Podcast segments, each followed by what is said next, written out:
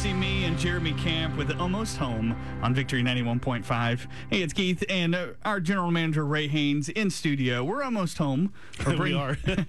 We've got a few more. But here's at seven o'clock. So, yeah, teaching perpetually. You know, Pentecost is a great feast, a great festival, but it means different things to different people. Obviously, it has you know the three names. It's a festival of weeks to the Jews, uh, or actually, that's really what we would call it, the festival of weeks to the to the Jews. It's Shavuot. And to the Greeks, it's Pentecost because it means 50 days. Because from the Feast of Weeks, or what we would, our first fruits, what we call Resurrection Day, you count 50 days until this date, which is Pentecost. So mm-hmm. Pentecost is the only festival that doesn't have an actual date. You can't say it's on this date every year. It's exactly 50 days after first fruits.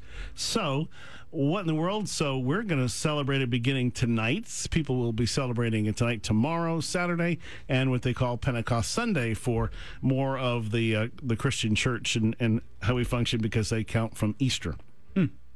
So, what God begins, he finishes.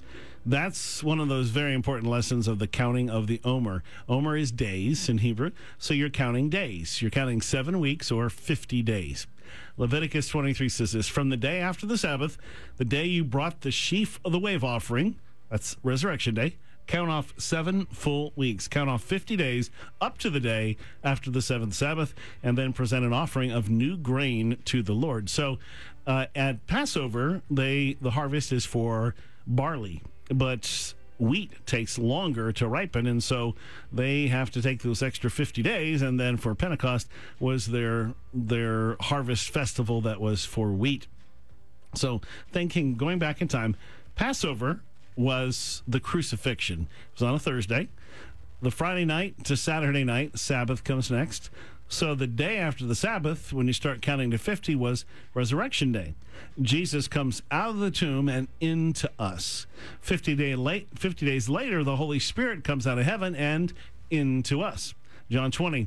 On the evening of that first day of the week, when the disciples were together and the doors locked for fear of the Jewish leaders, Jesus came and stood among them and said, Peace be with you. And after he said this, he showed them his hands and side. The disciples obviously were overjoyed when they saw the Lord again. Jesus said, Peace be with you. As the Father has sent me, I'm sending you. And with that, he breathed on them and said, Receive the Holy Spirit. If you forgive anyone's sins, their sins are forgiven. If you do not forgive them, they are not forgiven. Now, I hate to be put any pressure on you as a Christian, but that's a pretty big one. To say that you know Jesus, to have Christ in you, means the power to forgive or the power to cause someone's sin to stay upon them. That's pretty heavy duty. This can be a little confusing because of how he says two things. It's really only confusing in English, not in Hebrew. It's the perfect tense concept. Jesus is beginning something that will actually happen later. So, when you receive the Holy Spirit, this was not the baptism of the Holy Spirit. This was salvation, the receiving of Christ. They'd followed him and put their faith in him, but could not receive him until he rose. So again, the receiving, but waiting till after he rises to receive him. So that's that perfect tense. Were they saved for the last three years while they walked with him? Yes, but not yet. That's the perfect tense. But if Christ is in you, though the body is dead because of sin, the spirit of life because of righteousness. So, in other words, if Christ is in us, we're still he- we're still here in these bodies that are terrible, but we know Jesus, and Christ is in us. I am Galatians 2. I am crucified with Christ, and it's no longer I who live, but it's Christ who lives in me. So you see, again, here we are. We're dead, and Christ is alive in us. But much of this happens in eternity. My children, with whom I travail again in birth until Christ is formed in you. So again, is he in us or is he not? Yes, he is, but he's being formed in us. But yes, he's in us. So that's, again, it's a Hebrew concept. That Christ may make his home in your hearts through faith. So again, he's here, but in order for him to be there, you have to have faith. So he also says, I'm sending you. He told them to wait until they received the Holy Spirit before they went anywhere. He said, Tarry in the city of Jerusalem until you are endued with power from on high.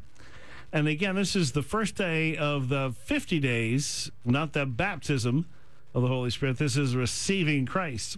This all happens the, on the evening of Resurrection Day, day one of counting to 50. The whole 50 days counting to Pentecost is all about Jesus showing that he is faithful. See, when he begins, he finishes. That's how we think of it using the English language. In Hebrew, you'd think of it like this what he does, he does. Day one, Jesus rises to life again. We count seven weeks. Seven is the number of completeness and perfection. If week one was about resurrection power, week two is twice as powerful. Week three doubles that power. So something is coming that's powerful. It's not just about Jesus having more power. He already had all the power. He's getting ready to give us power. We're his body on the earth. Greater things will we do. How much greater? Seven times greater.